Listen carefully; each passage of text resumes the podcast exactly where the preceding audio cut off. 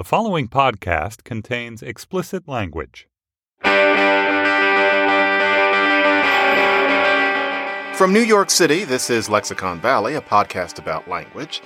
And, you know, I like to keep it happy in the Valley, and that frankly usually means non political, nothing sociologically sensitive. But, you know, I need to make an exception today because I hear from so many of you about a particular kind of question. A lot about pronouns. Pronouns here in America, pronouns all around the world. And you know, I can't get to the world, but I can venture some thoughts about what's going on here in these United States. And I want to zero in on a particular, perhaps challenging issue or at least challenging for many who I hear from and many people who I know.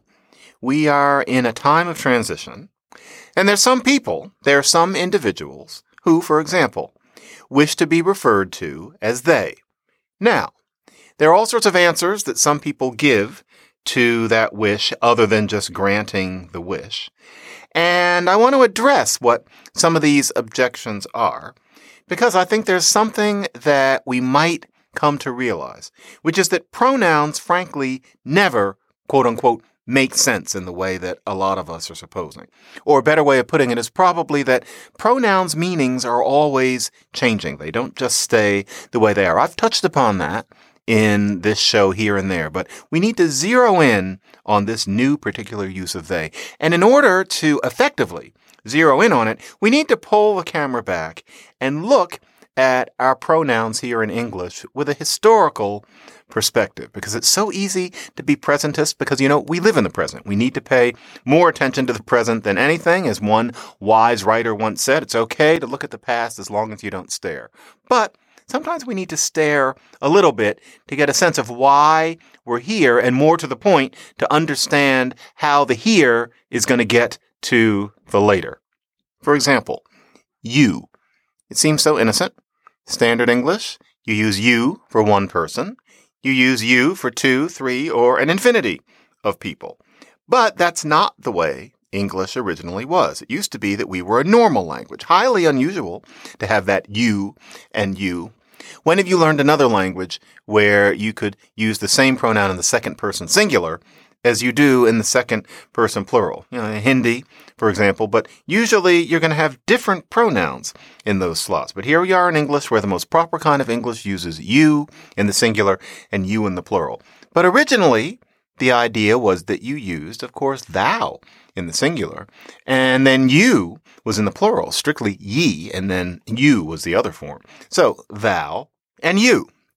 Now, as it happened, you for reasons nobody completely understands, as in why that happened in English but not in other languages, you completely took over. And it knocked thou into being antique and essentially not being a real word in modern English. But of course, there was a transitional time when you still had thou in current usage. The idea was that you used thou in an intimate way, but you could use you with one person if you were trying to connote an official sort of, or even in between, just connoting something that was important, something that was beyond the realm of the intimate.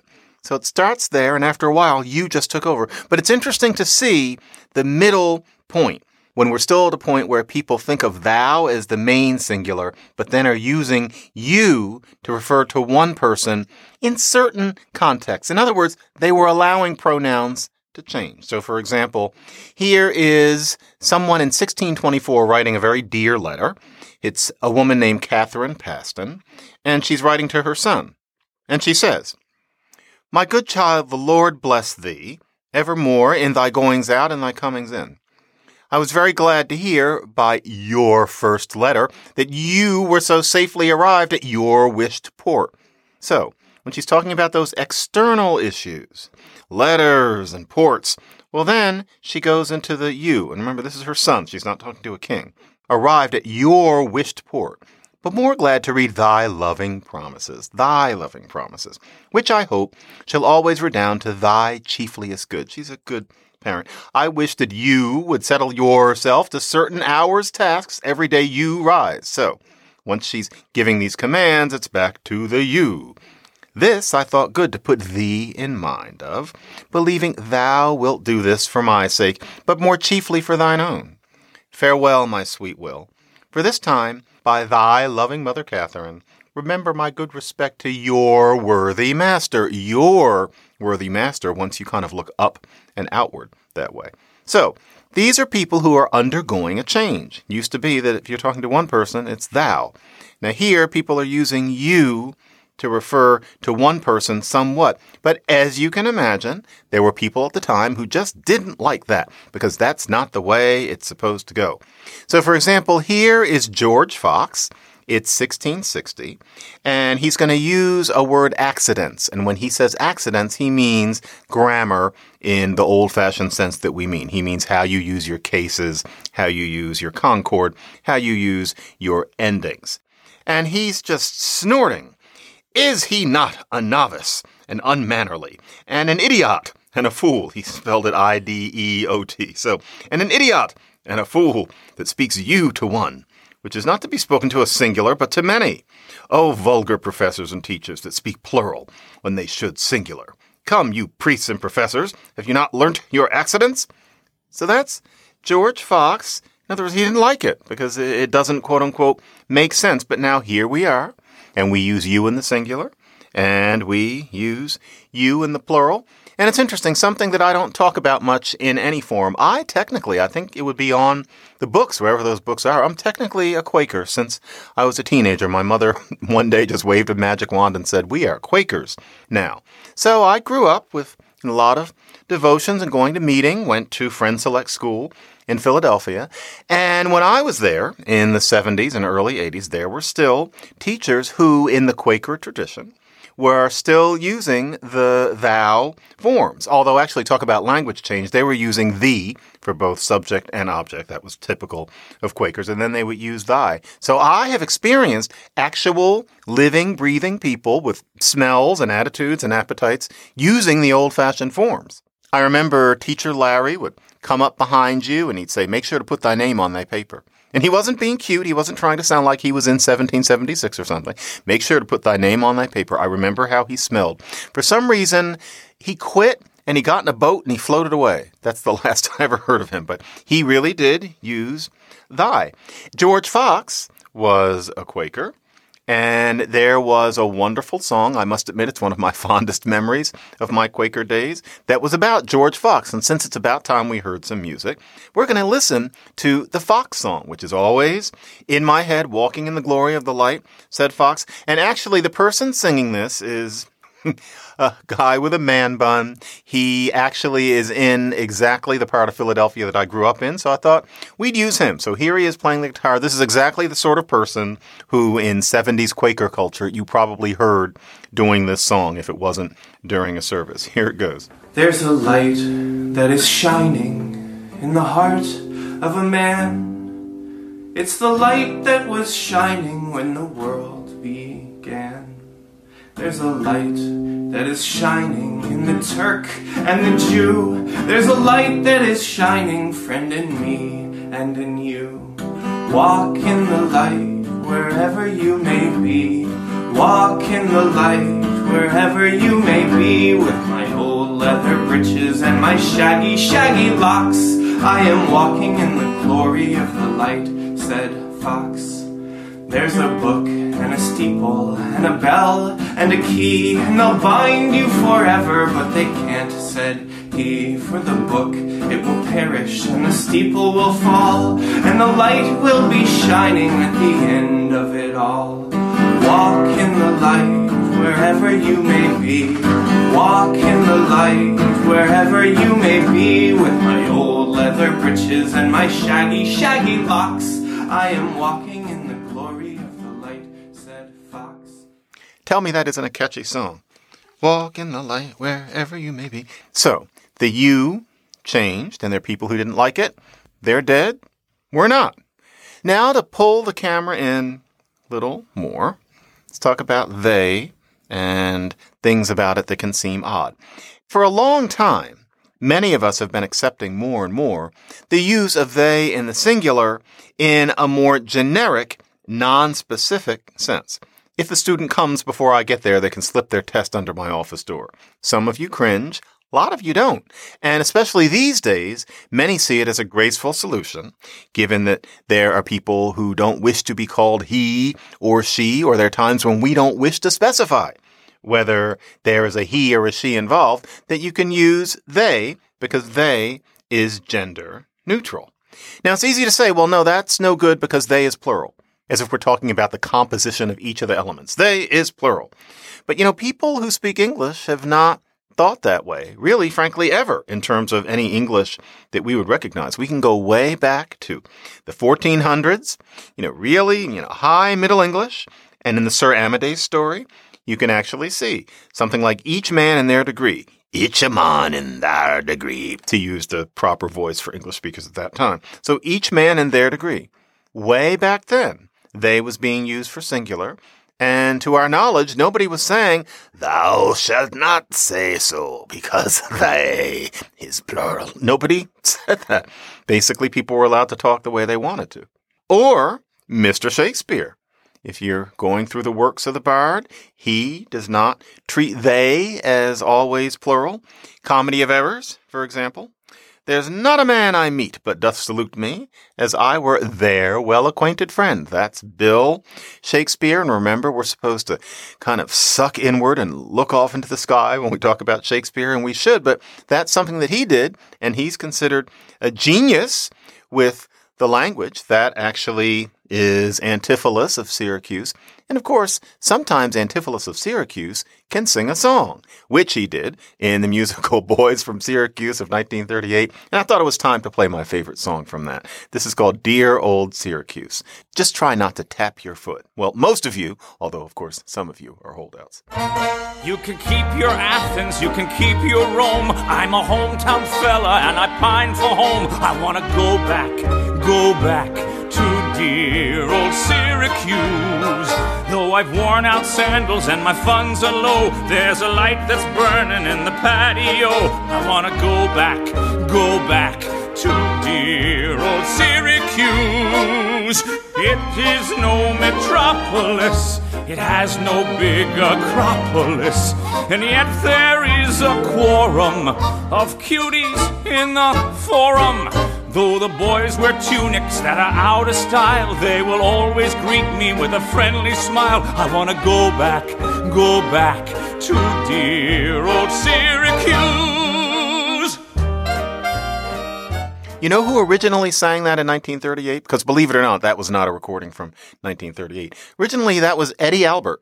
And so that is the lead from Green Acres. And he started out on the stage, and originally that was him doing it. Later in Vanity Fair, Thackeray has somebody saying a person can't help their birth. Person can't help their birth, and that's considered perfectly ordinary. And so where do we get this idea that they is plural? Just like we know that if you mix red and blue, you're going to get purple. To tell you the truth, oddly enough, the person who didn't like that and instead taught us that he was a proper generic was not a man. It was an Anne. Anne Fisher in 1745 laid that down in a very tart text. It's fun to read her, but she was the one who decided that if you say he, then that can take care of these sorts of things. And so tell each student that he can hand in their paper, even if some of the students are women. And Anne Fisher's book happened to catch on, and that really is pretty much why any of us would now think that using they that way is wrong and that instead we should probably use he or the awkward alternative of always toggling between he and she and you have to tot up how many times you've used which. I mean, all that is very artificial given that language is supposed to be spontaneous, especially when spoken as opposed to written. And you know, in recent years, I think that the dam has begun to burst on the kind of singular they that I'm talking about because I think more and more people are realizing that we need it We really need it. That just saying he is barbaric, just saying she will not be fair after a while, saying he slash she is ugly and stupid, and toggling between he and she is clumsy. We already have something. It was something that people who've used English were doing forever. Why not just do it? And so it's they. Now, a lot of you are asking me to lay down some sort of pronouncement about how we're going to deal with changing gender norms in other languages. And you know, it's not my place. I can't tell you what Spanish speakers need to do with Latinx, etc. It's not my culture. It's not my language. They're things that one really needs to know. I think you should speak the language probably. You should be sensitive to the cultural contours. Same thing with Hebrew. For some reason, well, I guess the reason partly would be that everybody can listen to this and realize that I like Hebrew a lot. People ask me what should be done about this in Israel. You know, I've never been to Israel. I don't think anybody there has any reason to care care about my advice. There are other people who could do it better than me. But when it comes to English, I feel like I have at least a little bit of throwdown. And I think that the singular they is becoming more okay and it should, but here is where the challenge comes in. What about a new kind of singular they, where we're talking about a specified person? For example, one might have something like, um, let me grab a name, Jocelyn because nobody seems to like the name Jocelyn but me. Always one of my favorites. I love saying it. I say it and I feel like I have an apricot in my mouth. But people always say, oh, no, I don't like Jocelyn. Well, Jocelyn. So I'm going to use it. Jocelyn isn't feeling well today and they want to stay home and get their work done. Now, some of you are going to think that's a very odd sounding sentence, but actually, for increasing numbers of young people now, it isn't. Jocelyn said that they really couldn't see why the teacher treated them that way. And it's Jocelyn referring to the teacher treating Jocelyn that way. Yes, this is, for those of you who haven't heard it, a thing. And it's challenging. A person, if they say that they wish to be referred to as they, what they mean is that you're supposed to use sentences of that kind. I have spoken to various people about this and tried to read up on it over the past couple years. And there's some people who just say, and they tend to be of a certain age. Um, I'm not going to admit that I'm at it. So let's just say a good generation ahead of me. And they'll just say, I'm just not doing that. No, and, you know, they have different reasons for it, but they tend to center around the idea that no, they is supposed to be plural.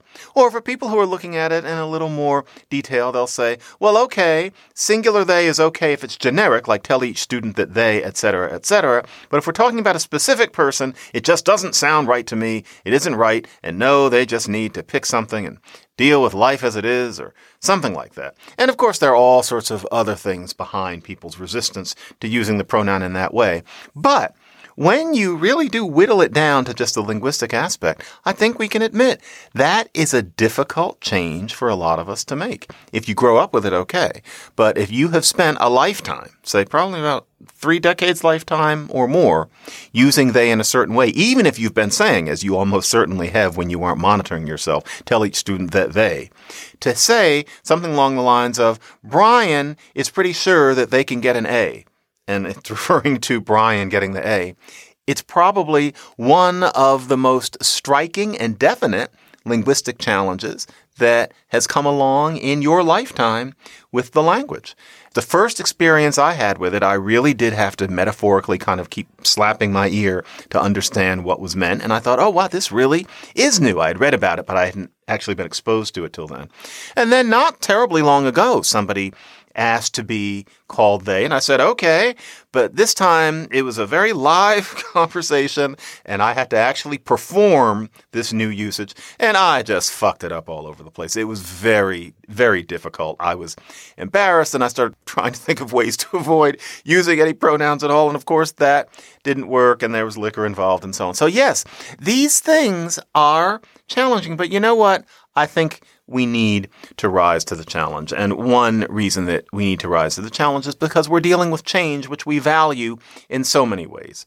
You know, let's go back to 1938 again to the film Alexander's Ragtime Band, where Ethel Merman, one of my favorite singers, sang a song called Marching Along with Time that nobody seems to care about but me. This is the peach jello of old songs. Here's Ethel It makes the hairs on the back of my neck, which don't really exist, stand up on end. This world of ours is ever changing. The hand of time keeps rearranging. With every change, I'm right on the beat. Won't let the grass grow under my feet. I'm marching along with time. I'll be marching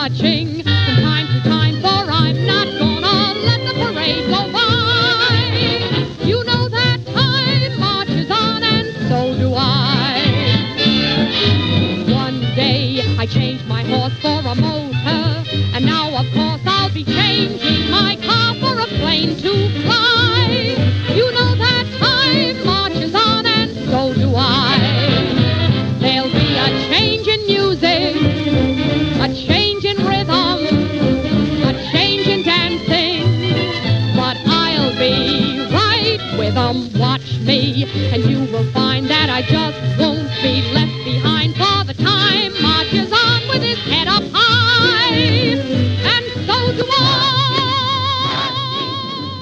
She was good.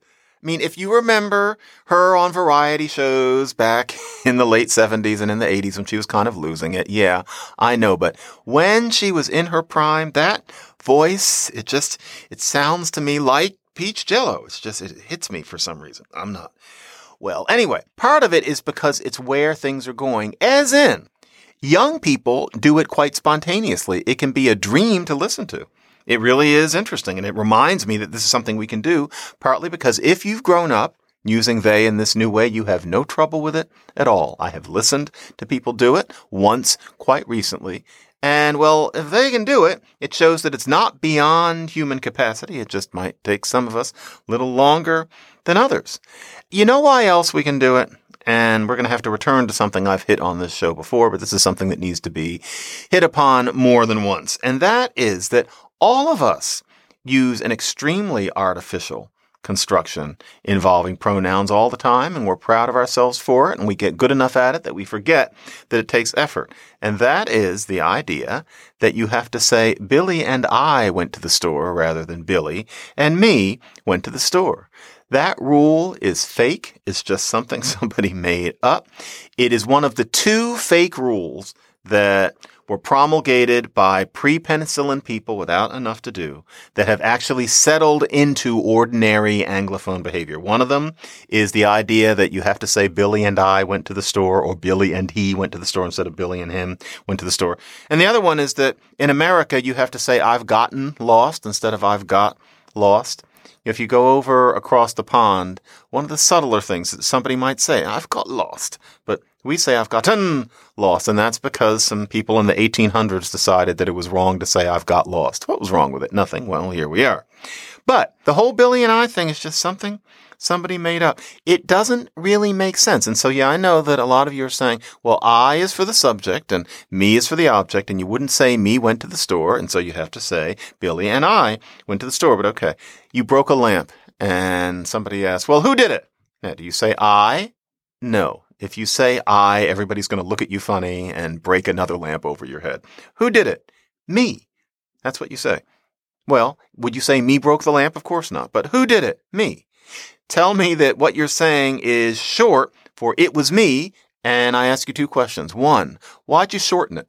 Why do you shorten it every single time? Why don't you say it was me? You know, why, why were you in such a hurry? And more to the point, okay, it was me. Is me in that one a subject? Because what happened? Why don't you say it was I? Once again, you know, you're, you're going to be assaulted. Or when you knock at the door, you know, who's there? It is I. No, let's face it, you're not going to say it because it doesn't sound like a real person. It's me. Okay, so me, it's supposed to be the object only, and I is the subject. So Tom and I went to the store. Okay, let's reverse them. I and Tom went to the store. Well, why not? You're going to say, well, you don't want to put yourself before. And yeah, okay, well, that's manners. All right, but suppose you did. I and Tom went to the store. You sound like a Martian, or you sound like a very talented person who learned the language about two months ago. If I is always the subject, then why don't you ever want to say I and Tom went to the store? The reason is that the idea that I is subject and me is object, that's just something somebody made up because that's the way Latin works. English has a whole different rule, which is roughly that when you have your first person singular right near the verb, you use I. And if you have a, an adverb in there, so I honestly wanted, then you use I. Otherwise, it's me even when it's a subject. And in my experience, when I say that, people don't like it. They imagine that I must be wrong, just shaking the head. But what about le français? What about French? Because French thinks it's perfect, you know, and that which isn't clear isn't French, etc., etc. And yet, even if you don't know much French, you know, Billy, let's call him Guillaume, and went to the store. Some allé au magasin. Okay, so Guillaume et who goes to the store? Guillaume et boop sommes allés au magasin. What would you put in? Even if you don't have good French, you know that it's moi. It's not je. Guillaume et je sommes allés au magasin. You know that's not it. It's moi. That's the only way that they do it. And moi is me. You don't always know it when you listen to songs in old movies like The French Lesson from the Good News movie made at MGM in 1947 with Peter Lawford and June Allyson. But listen to this. The book, le livre, Le livre, the book. The pen, la plume, La plume, the pen. la chaise, La chaise, le crayon, le crayon. le cahier, Le cahier, le papier, le papier. noir, rouge, blanc, or black, red, white. Rouge, blanc, noir. You're fairly bright. Now please go back. I bet I get 'em right. Rouge, blanc et noir, le papier, le cahier, le crayon, la chaise, la plume, le livre, le livre. Et rouge, la chaise, et noir. Now listen a little more closely to this little part where Peter Lawford does the pronouns. The pronouns that you need are je and vous. Je means me, and vous means you. Now do them all. Just watch me plow right through. So he says je means me. But no, no, it's not je means me. Je means I. Moi is one way that you say me. But the French say Guillaume and me went to the store and they think of themselves as basically speaking some French kind of Shakespeare. Well, if they can do it, why can't we? Why is it right in French and not in English? Is there a reason? And you say, there's really no reason. And Shakespeare, again, he didn't observe our rules about I and me. Suppose you're at the Merchant of Venice. And Antonio says, Sweet Bassanio, all debts are cleared between you and I, if I might but see you at your death. That's Billy Shakespeare. He did it. If you're supposed to always use I as a subject and me as an object, if that's really the rule, how come it has to be taught? Have you noticed that with all the other very basic things in the language, nobody has to teach you? Have you ever seen a kid walking around saying, Oh, look, there's a doggy big. There's a doggy big. And then the mother bops him on the head and says, No, you must put your adjectives before your nouns. Nobody has to be told that. It's just you listen to people using the language and there you go. Why is it that there's this little thing about I and me and he and him, this thing about pronouns where you have to be taught? Now, I remember one time I mentioned this to a crowd. This guy still has me a little scared. And there was this guy, yeah, actually a very reserved, educated guy, who was looking at me as if I was making a serious plan to have children turned into slurry in order to feed the poor or something like that. Just this cold, hard stare. He was looking at me like I was Herbert Hoover or something. And finally, he raises his hand and he said, My child grew up saying it. My child came out of his mother's uterus saying Billy and I. He didn't say that last thing, but he was just livid. You know, if any of you have children who really did grow up saying Billy and I, I believe you, but your children are in a vastly small group. They are the minority. And most of us know that you have to teach people, just like we had to be taught, to say Billy and I, when really language, the basics of language, something like that, that's really just the gut bucket skeleton of how the grammar works, it's supposed to come naturally. It's the sort of thing that comes as naturally as singing a song.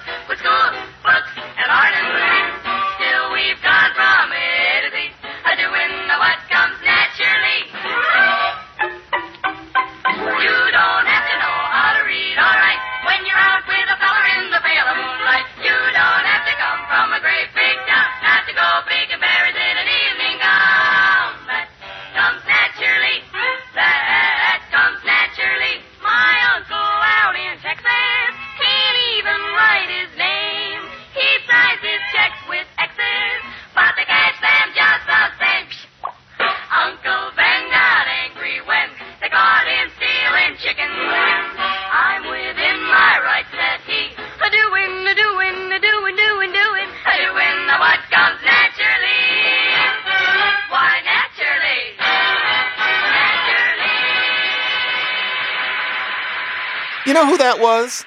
That was the DeMarco sisters. And I'm playing that because I have had exactly that number in my head. That was from Annie Get Your Gun in 1946 for over 40 years. My father was an old radio fan and he used to play the local NPR station in Philadelphia playing their radio shows. And I remember when I was in my early teen years walking into the room and hearing that episode of the Fred Allen show and hearing them sing that song. I didn't know a show tune from my elbow. That happened to me in college. I just knew that I really liked that song and the way the DeMarco sisters sang it. Hadn't heard it for a very long time and I decided that I wanted to share it with you for this show. I remember hearing exactly that number and thinking this is almost as good as Earth, Wind and Fire.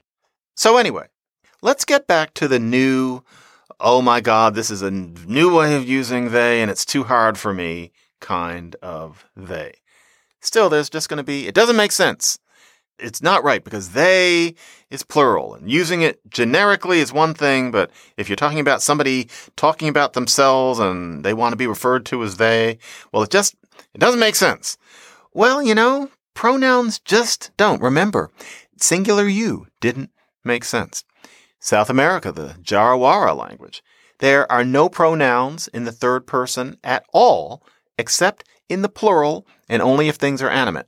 So there's no word for he, no word for she, no word for it. And the only time you call something they is if it's birds or jaguars or people. If it's sticks or rocks, nothing. Just to say something like they're on the ground, you say are on the ground. If you want to say she's waiting for you, you say it's waiting for you. There's no pronouns in the third person at all. Those people have been getting along just fine since the dawn of time. There's a language in Papua New Guinea called Berik. And for them, not only do they have just you and you in both singular and plural, but they have one word that means he, she, it, and they. They only make the singular plural distinction with I and we. And they are doing just fine. Remember that time you learned a little Italian because you liked that boy or you liked that girl? I remember that very well. What was her name? Bernadette. yes, that's right. Well, when you learned it, remember that word lay? That's not a great choice of words, but nevertheless. Remember lay? And it meant she, but also the formal you. What's up with that? But they seem to get along with it. Remember German? Maybe you don't, but sie means she, it's the formal you, and it means they. And Germans are, you know, doing just fine. You know, there used to be two Germanys. They're doing so fine. And so there's really no problem with pronouns not making sense because they tend not to. I think we can learn new sense. Ethel Merman, again, teaches us that. Oh, one day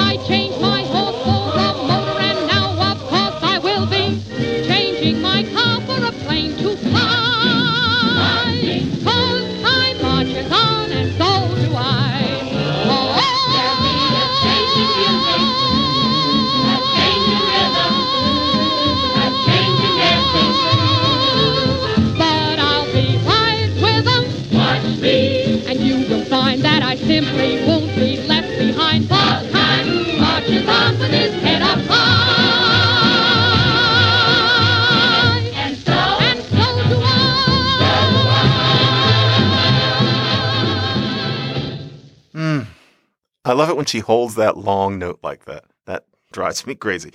Well, kiddies, it's the end of the show. And so I guess it's time for you to go to bed. Here's that song that we use for the end of the show. And so it's time for you guys to not listen. I'm glad that you enjoyed this week's Lexicon Valley, kiddies. And so sleep well. I hope you had some snack pack or something tonight or peach jello. So goodbye to the children. Night. Okay, grown-ups, are you still here? All right. We have to clear a little something up. Remember when I asked the hive mind about that joke about the parrot? I really was serious about that. The parrot who says, swim, motherfucker, swim. What was the joke? One of the best things about doing this show is that you actually get answers for things like this. And folks, this is the joke about the parrot. So, a guy buys a parrot because he wants the parrot to talk. And he has a party and he's thinking that the parrot is going to talk to everybody. But the parrot just kind of sits there like that frog in the cartoon. It never talks. And he keeps on saying, Talk, motherfucker, talk. Talk, motherfucker, talk. But at the whole party, the parrot never talks. So then, where he works, they have a talent show, and he figures that he's had the parrot pretty long at this point, and so now maybe the parrot will talk. And so when he goes up there, when it's his turn, he's waiting for the parrot to talk, so everybody will have a good time. And the parrot just sits there looking at everybody, and he says, "Talk, motherfucker, talk." And the parrot just sits there, "Talk, motherfucker, talk," and nothing happens. Now, as it happens, he's also something of a yachtsman, and he has this vision that he's going to be on his yacht with all of his friends, and if he hangs out with this parrot enough, then he can be one of those people with a parrot on his shoulder out on the high seas talking. And so there he is out there, and the parrot just sits there on his shoulder but never has anything to say. And he says, Come on, talk, motherfucker, talk. But he doesn't. Then there's a lightning bolt, and a giant squid comes, and it pulls the yacht down. All the other people are swimming to the shore. But this guy, it turns out that even though he's a man of a certain means, and apparently he kind of likes birds, he can't swim. And so he's flailing in the water, he doesn't know what he's going to do. And the parrot flies up over his head and says, Swim, motherfucker, swim! Ah! So that's the joke. That is what we were laughing at so much. Just to show you that the Ethels that I like are not always ones who sound like Ethel Merman. Another Ethel who I love just as much as Ethel Waters. And this song has nothing to do with anything. In this episode, I'm just going to play it because I like it. We're in 1929 and she's singing Birmingham Bertha. This was originally from a very early talkie musical called On with the Show, which was distinctive in that it was in Technicolor. And it's interesting how these things struck people at the time. A yellow taxi cab drove past in an early scene, and that was so striking and beautiful to audience members then that people would regularly break out into applause just at seeing the yellow. But to us, these days, a more interesting part of the film, especially since no color print survives, is Ethel Waters singing Birmingham Bertha. And this is just one of her best ones. Here it goes. All night long I've rode that train in a native coach from Birmingham just to find my loving Sam.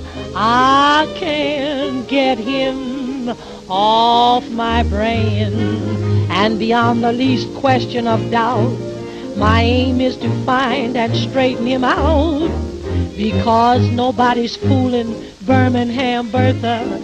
She's had school in Birmingham Bertha. Eye for an eye, tooth for a tooth's my plan. But do just treat me fair, and I'm on the level. Try and give me air, and I'm just a she devil. He's on my mind, so I intend to find that man. But at that, I'm just the worst. You can reach us at Lexicon Valley at slate.com. That's Lexicon Valley at slate.com. To listen to past shows and subscribe, or just to reach out, go to slate.com slash Lexicon Valley. At this point, it's become customary for me to stick some little witticism or an attempt at one in, but you know, I've had such a long week and got so little sleep last night that I can't think of anything, and so let's just move on to. The show was edited, as always, by Mike Vuolo, and I, exhausted, am John McWhorter. So see how that works? And so I am John McWhorter when it's right next to the verb. You wouldn't say me am John McWhorter. And you can stick a little adverb in there. So I, exhausted, am John McWhorter. But still, the person who is doing this outro and making things up as he goes along is me. It is not I. It's me. Just me. Like the police, I never release my man.